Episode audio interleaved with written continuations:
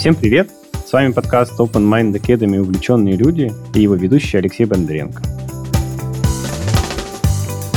Раз в неделю мы говорим с интересным человеком о гастрономии, творчестве, спорте и других увлечениях современных людей.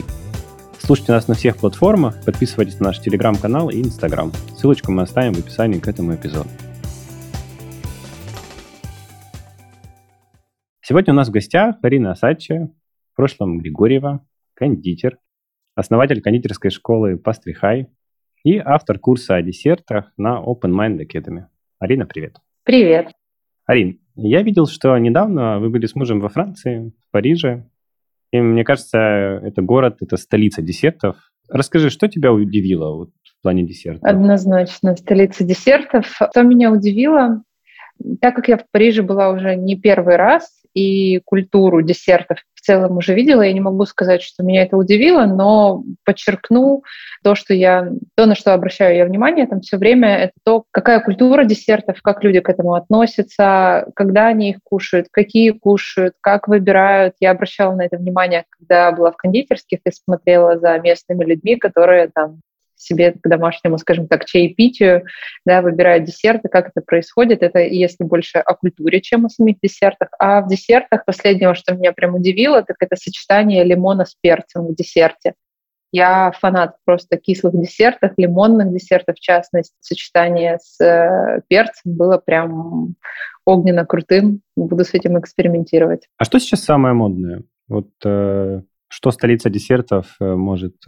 Чем она может удивить киевского парня или девушку, которые туда приедут и вот зайдут, знаешь, не кондитера, а обычного человека? Что там есть, чего, например, нету, например, в киевских кондитерских?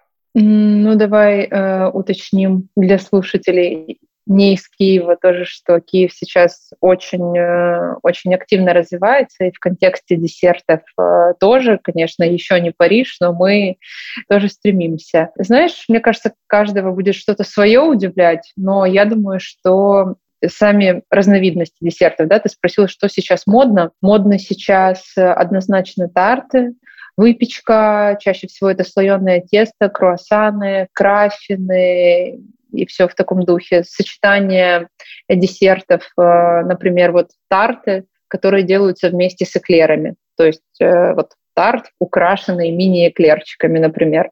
Да, то есть вот эклеры, тарты, слоеная выпечка сейчас в топе и подается в разных видах и вариациях. Часто в кондитерских можно встретить даже соленые версии десертов, к которым мы привыкли.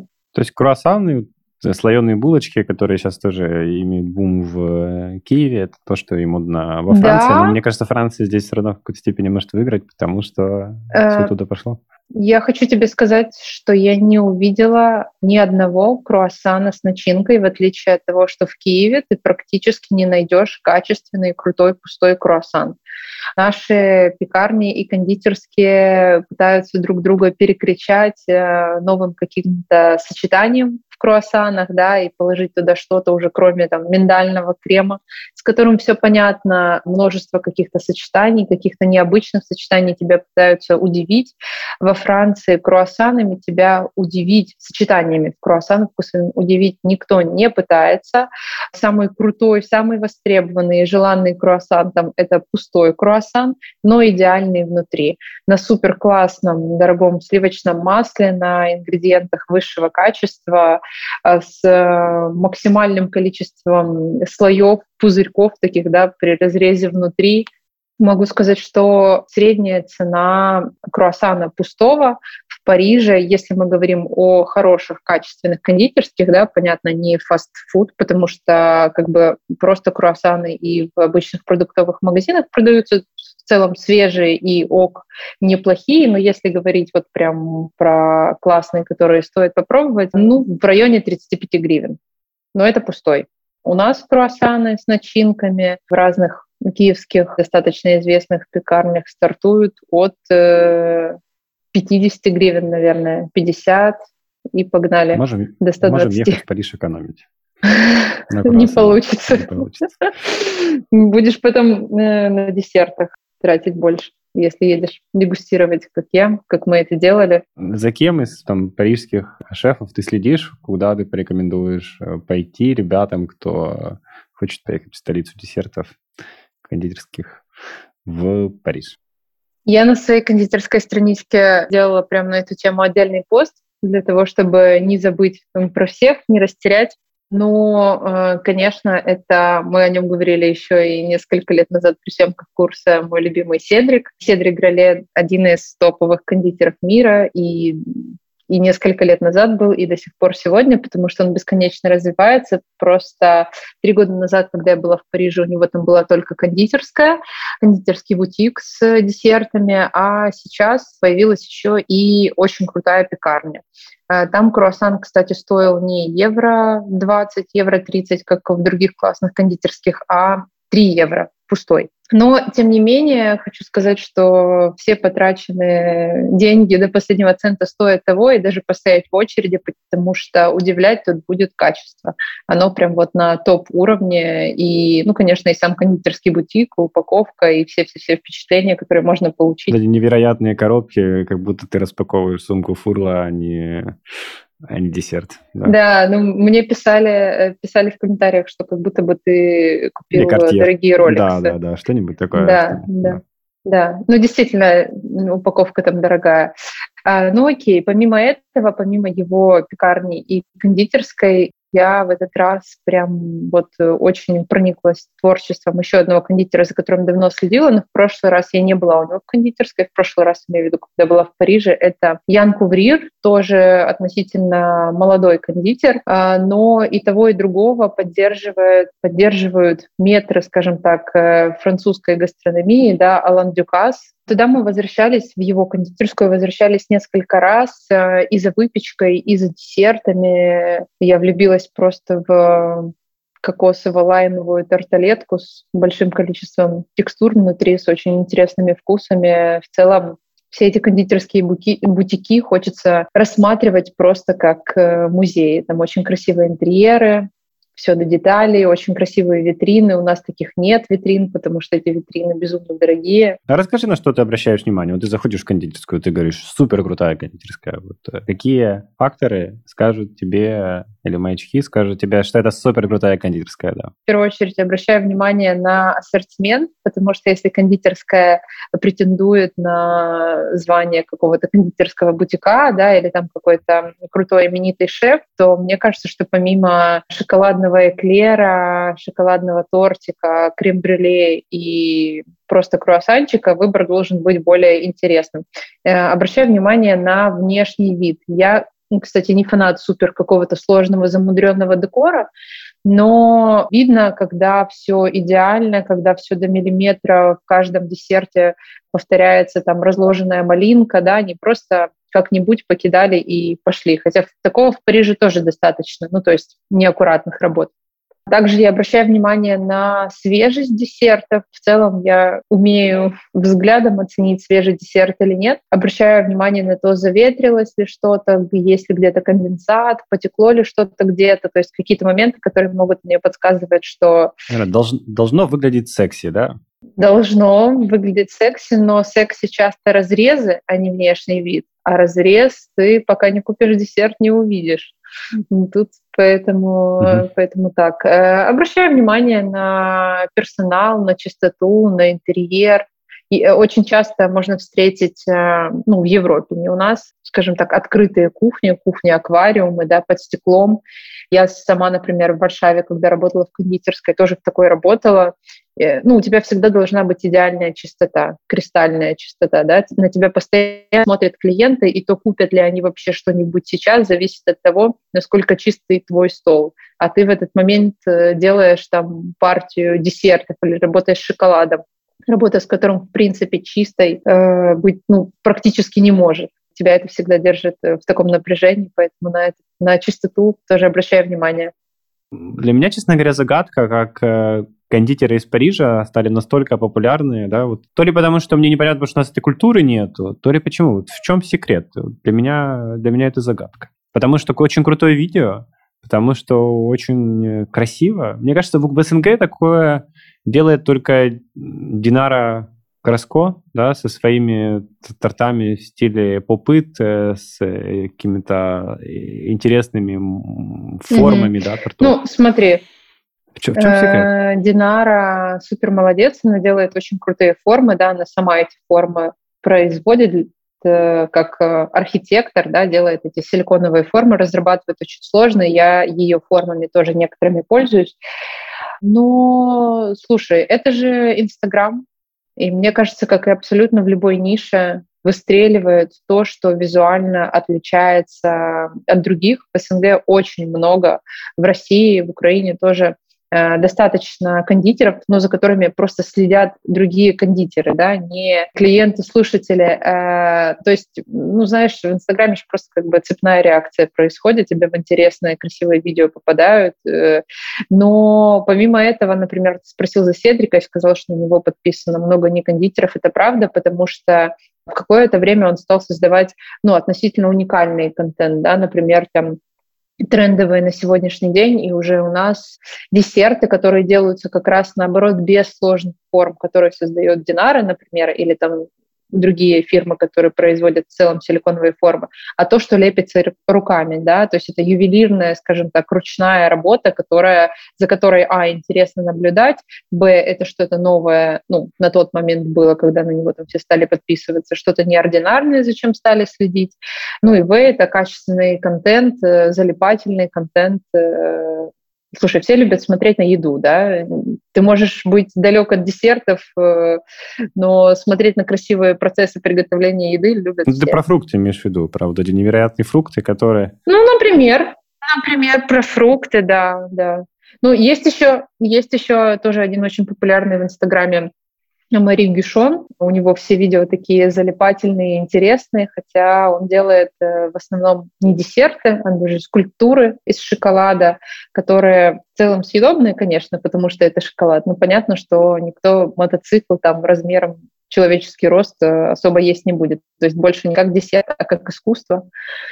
Вот. Но очень красиво сняты все эти процессы, пошагово, детально, и ты просто на это залипаешь, смотришь, как из нескольких килограмм шоколада получается какая-то суперсложная скульптура, фигура, которую ты там чуть ли не можешь там отличить от реального предмета. Такое ощущение, что это сейчас секрет развития кондитеров, да? Чтобы стать популярным кондитером, нужно делать очень классные инстаграмные десерты.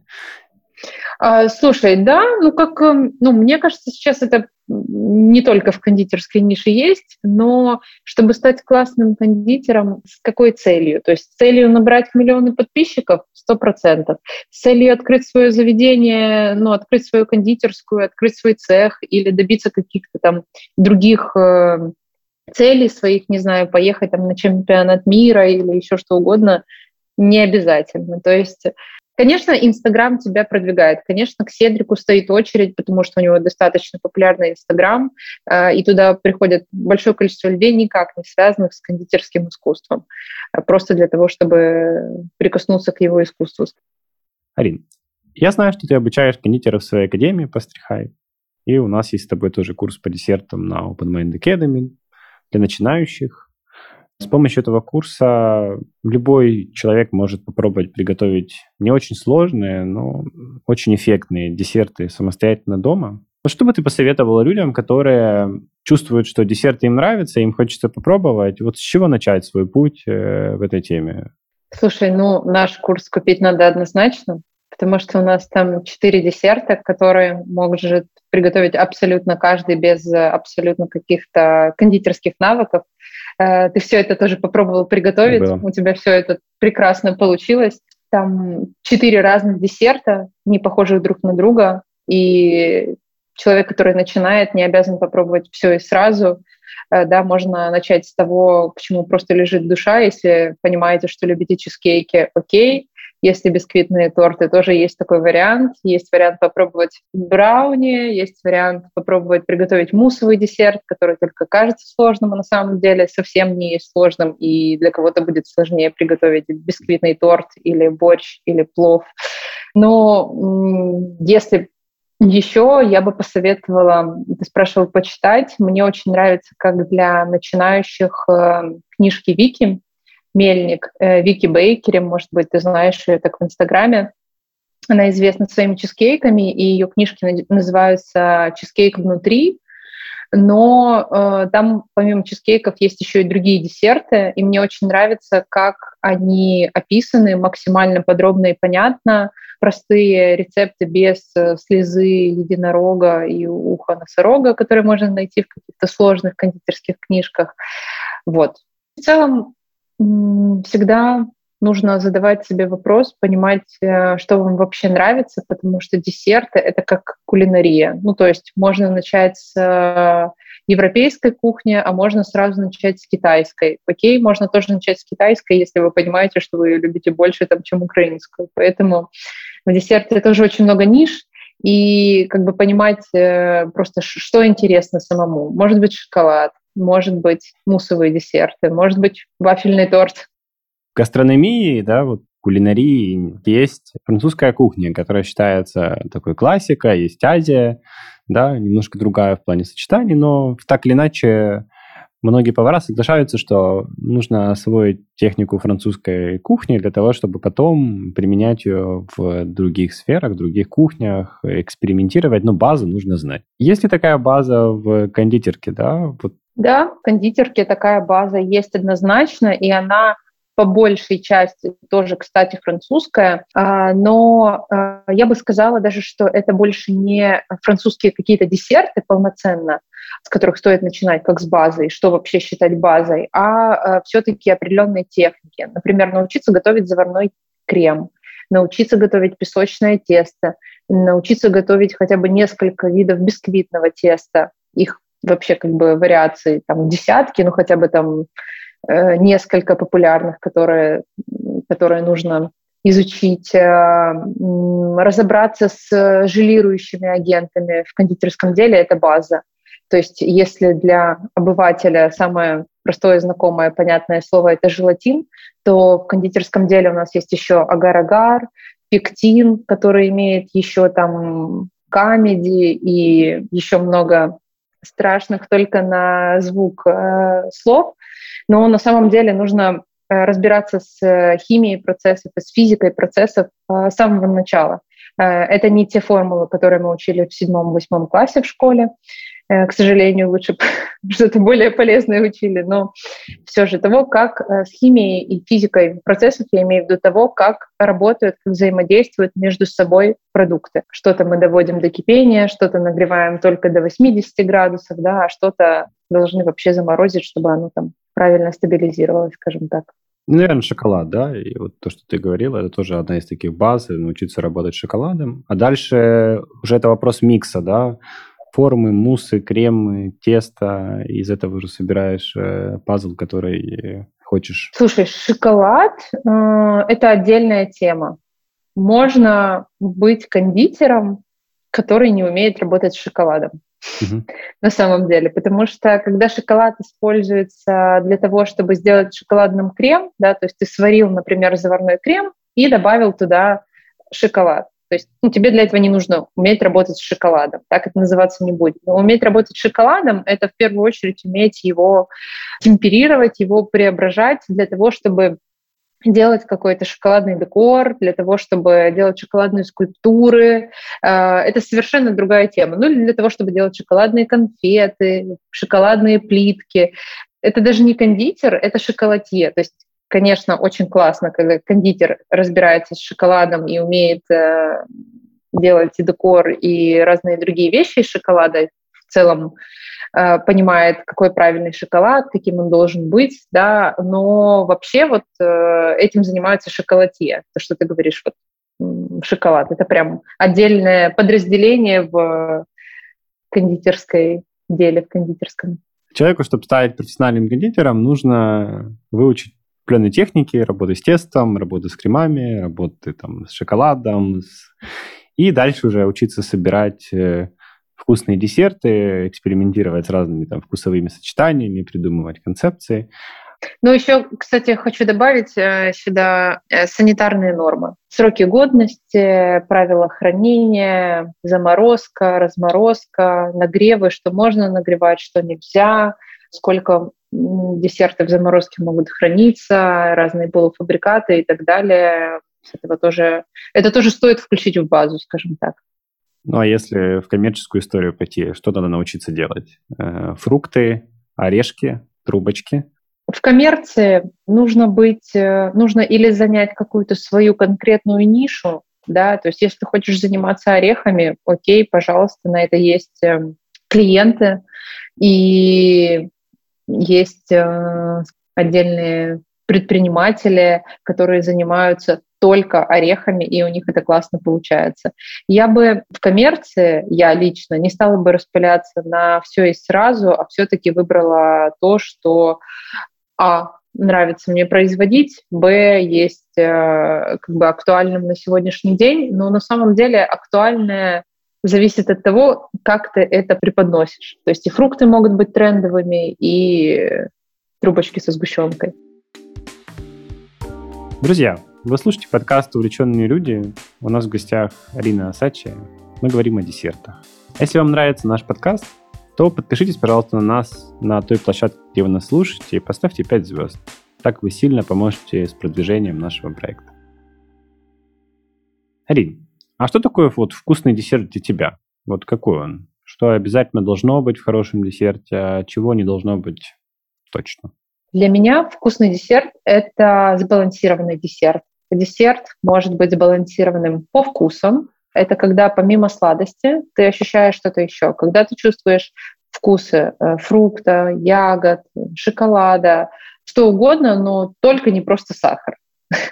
В идеале, когда ты чувствуешь баланс, который достигается как раз комбинацией разных между собой продуктов, допустим, сладкое, кислое, например, шоколад и малина, или манго и маракуйя, да, что мы часто уже встречаем, горькое и сладкое, или соленое и сладкое. А дальше десерт может быть и должен быть сбалансированным по текстурам.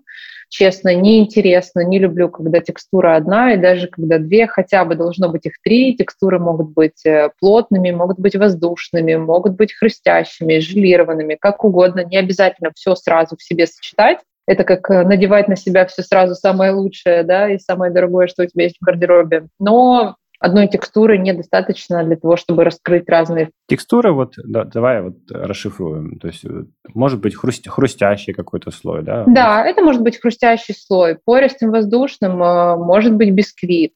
Более плотным может быть какая-нибудь желейная прослойка, да? Таким аэрированным, насыщенным воздухом может быть мусс, может быть крем какой-то легкий, может быть шоколадный ганаш. Также это десерт из качественных продуктов. Казалось бы, это суперочевидная фраза, но нет, потому что до сих пор у нас продаются десерты с маргаринами, с пальмовыми разными жирами, с заменителями шоколада на дешевую, несъедобную шоколадную глазурь и так далее. То есть раз наши полки в магазинах еще кишат такими десертами, значит, это еще не до конца очевидно. Арина, спасибо тебе большое, что ты была сегодня с нами. Что-нибудь хочешь сказать, ребят? Хочу пожелать вам только вкусных и качественных десертов. Хочу попросить не кушать магазинные невкусные тортики. Даже если вам кажется, что они вкусные, это вам только кажется до той поры, пока вы не попробовали по-настоящему вкусные десерты. Не, на самом деле, это так, с долей шутки, конечно, да. Я просто за десерты качественные. В моем мире не существует ПП-десертов, фитнес-десертов, как это модно говорить. Если вы уже разрешаете съесть себе десерт, то с чистой совестью сделайте это просто с десертом из качественных продуктов. Тогда ни совесть грызть ни за что не будет. И если это, конечно, не килограмм, да, сразу за один вечер, а просто кусочек, то и на фигуре это никак отражаться не будет. Спасибо тебе большое. Друзья, спасибо, что были сегодня с нами. Не забудьте подписаться на площадке, где вы нас слушаете, и поставить 5 звезд, если вы дослушали до конца и вам понравилось. Присылайте свои вопросы или предложения нам в директ в Instagram или в Telegram. Кушайте вкусные десерты, пусть вам будет вкусно, пусть вам будет счастливо от того, что вы их кушаете. И до встречи на следующей неделе. Пока-пока.